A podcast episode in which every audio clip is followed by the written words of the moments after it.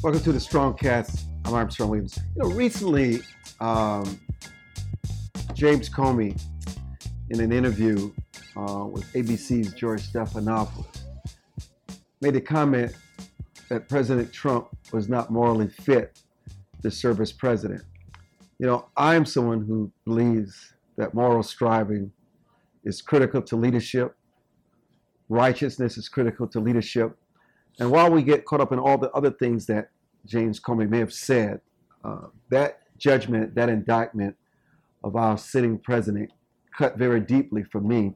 And I wanted to invite um, Rob Bluey from the Daily Signal, who's its editor in chief, and William Ricciardella from the Daily Caller to sit and talk about what does it mean when you say someone is not morally equipped to be president of the United States? I mean, are you saying that ministers are not morally equipped to preach in the pulpit when they fall short? Are you saying teachers are not morally fit to teach when they fall short? I mean, you could use that moral barometer for every aspect of leadership and even, even the household. So I want to delve into it. He said the president moral, is morally unfit to be president. What does that mean, William? Let me start with you. Well, what does it mean? What's James Comey mean when he says it? I mean, it means he's a political actor that's trying to sell a book at this point. Um, I don't know. It, it, you know, that's politics wholesale. You, you know, what what are you judging him based on morally? He didn't really define terms. I think it's just a political uh, thing to say. There would be people on the right that could probably say the same about Barack Obama or any other Bill Clinton. Um, it's just a matter of you know where do more what, what moral standards is he talking about? How does that fit into his job? Moreover, he's not the one that decides who the president is. The American people are. So you know, I think it's that's more for James Comey to elaborate on. So let's dig deeper. This is a strong cast with your host Armstrong Williams. Let's just go deeper than just what William has stated. What does morally fit mean?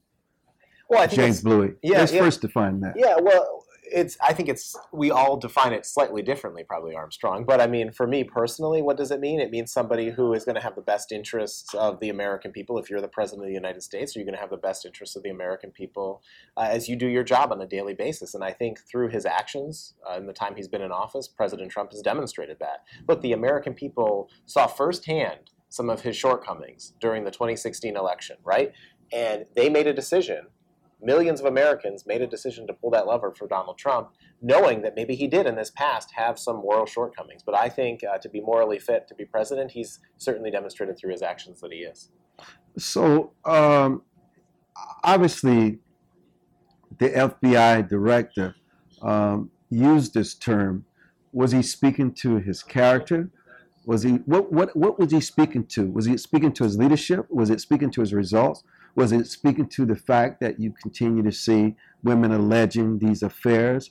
Um, because many young people are watching this. Yes. And we we had this debate some time ago um, when the president of the United States, when the media tried to make us believe that oral sex was not sex. And we know that oral sex is sex, no matter how you try to make the president look good at the time. You don't get to change and define what morality is. It was defined before we ever were thought about on this planet Earth. So help us dig a little deeper in talking about morality. While it is important, it's something we all struggle and try to be better at in our character every day. William?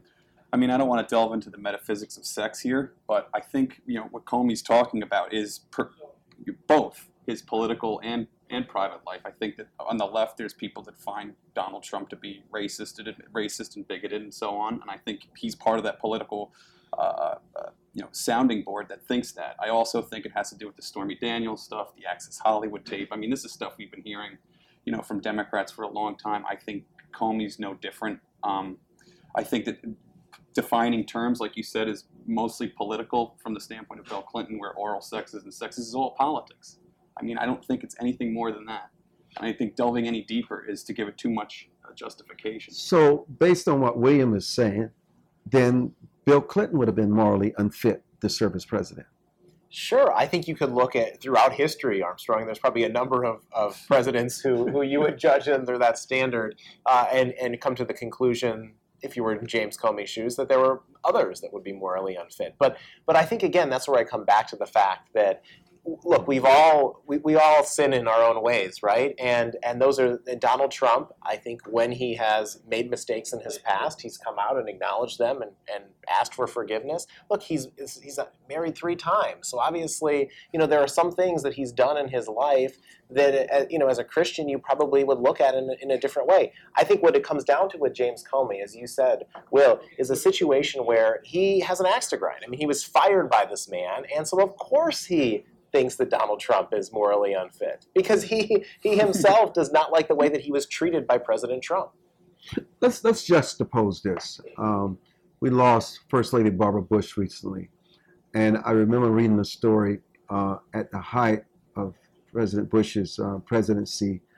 Uh, people really didn't understand HIV and AIDS, and people believed that just touch someone you could contract the virus. And my God, don't kiss them, and it really created a panic uh, in throughout the entire society until Barbara Bush went to an AIDS clinic, and there was this kid who who realized he had AIDS. He was fired from his job. He was disavowed by his parents, and he said to the former first lady, "All I need is a hug." Not only did she hug him, but she proceeded to take a eight-month-old baby and kiss that baby too, and it changed the stigma of AIDS and that issue forever. That's a moral issue. It's an example. It showed a lot of compassion, and it showed that we must all heal these wounds of these stereotypes that we place upon people that sometimes can just shatter their lives and lead to suicide. That, that's true, and I think look, you can look at other presidents. I mean, I think one of the th- we were just talking about Bill Clinton, for instance. I mean, Bill Clinton had a way of connecting with people that I think maybe others were willing to excuse some of his his bad uh, and, and, immoral behavior because they saw how he was compassionate towards certain certain individuals. And you can go throughout history and find people who had that. Barbara Bush is a great example of that. I mean, somebody who not only in the example that you shared, but also her, her passion for literacy and what she did not only when she was in the White House, but in her time afterward. And, and then, Rick, the, the point that we really want to emphasize today is that we all sin, we all fall short, we all struggle with something. And what people don't understand, whether it's Donald Trump, whether it's Bill Clinton, or whether it's us as individuals, when we improve upon our moral character, when we improve upon our compassion, and we try to do to others as we want them to do unto us, the world around us automatically improves. It's not just Donald Trump improving the world, mm-hmm. it's where we improve the world where we are. Yeah, it comes down to policies. There's no single person who's morally infallible, therefore, there's no institution in government that will be morally infallible. The thing is to run these things optimally, which means judging somebody based on their policies, you know, uh, less regulations, more, you know, voluntary exchanges, more uh, you know, private property rights, things like that that have, you know, through history proven to help the most people, particularly those in poverty, all over the world. Um, and I think that's something that Donald Trump uh, supports more so than, say, his, his opponent at the time, who was the, the alternative, Hillary Clinton. So I think it comes down to what policies are more moral from the standpoint of you know natural law here, particularly here in the United States with private property rights, uh, freedom of speech, uh, you know the right to bear arms and things like that. We know that these this creates an atmosphere for one of the most successful, well, the most successful uh, society in human history. So I think people need to look more at the policies and not what Donald Trump did in 2006. But it also reminds us we're all in the business, uh, whether it's from the ownership side, the editorial side, uh, as a writer. We, it is important that people remember of the good because we get so caught up in the criticism and the brutal diminishing of our president that it gets lost, there's still a lot of good that he does. There's a lot of good that Bill Clinton has done.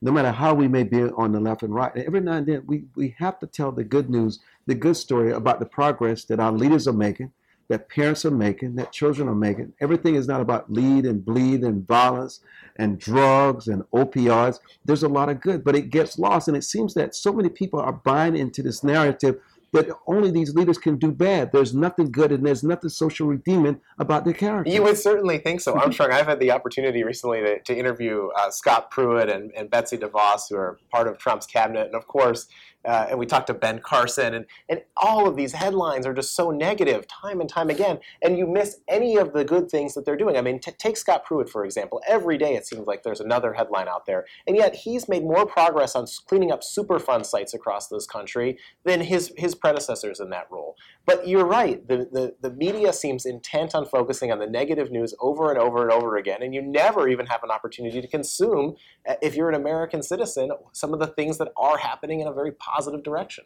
And isn't it true that sometimes we can become a victim of, of, of, just sending out this very narrative without realizing that we're the same? But we have to tell the good news. Oh no, I, I absolutely agree. I think most of it really is tribalism and people not looking at truth anymore. I mean, it's picking a team, and clearly the media has picked a team. Um, I mean, they're literally the Praetorian Guard for, for government for, for, for Democrats, um, and that's what they do. I mean, uh, you know, so that's what that's primarily what you'll see in the media. But sure, I think there's people out there, everyday Americans, that see, yeah, you know, Barack Obama was a moral guy. Donald Trump is, a, uh, to some degree, is a good guy. Bill Clinton is. I mean, a lot of these people that voted for Trump switched from Obama to Trump. I think you'd see a lot of the voters that voted for Trump also voted for Bill Clinton. Um, I think a lot of these blue collar folks in the middle of the country are looking at policies and looking at looking at what you know uh, through their own lens rather than the lens of, of, of mass media. And I think that this last election really proved that that people are doing what you're saying. Yeah, and, and character still matters. Moral oh. striving still matters. But in all that, we're human beings at the end of the day, and we will struggle. And sometimes we don't always make the mark, but as long as you have life, there's always an, another chance. Uh, I, my conversation today wasn't really to talk about Comey or really to talk about the president. It's really to talk about the fact uh, no one, no individual gets to define uh, morality except for themselves because it was defined for us. Um, and obviously, when you're out selling books or you have a clear agenda, and especially as you continue this movement of selling your book, you realize your person's own contradictions, their own flaws, even the people, I mean, even the pettiness towards the president, it becomes so personal. And then you get this haughtiness that you're some kind of purveyor of the truth, that you're some kind of holier than thou, and you really lose your real mission of what you're trying to accomplish. And I think even in this book tour with Mr. Comey, he's lost a lot of respect and the credibility because the person that he was supposed to be above the fray and show the leadership is lost because what's in his heart is truly coming out. That is that is absolutely true. I mean, it's it's notable, Armstrong, that you've had people on the right, left, and in the center who've all come out and said, this is not the James Comey that we thought we knew. Uh, clearly, there's a political animal here, a, a person who has, has, you know, picked up like little things to criticize the president on and you you have also a situation where he's admitted that he looked at polling numbers to make a decision about whether or not to open up reopen the Hillary Clinton investigation and you're just like this is doing more damage to the law enforcement law enforcement community uh, than than if he had just kept his mouth shut and not written the book. So you just have to wonder what uh, what his real motive and agenda is. This is Armstrong Williams and Strong Cast. My advice to you is work on your own character, work on your own moral striving. I guarantee you the world around you will improve. William and Rob, thank you so much for joining us, and thank you for watching another edition and listening to another edition of the Strong Cast.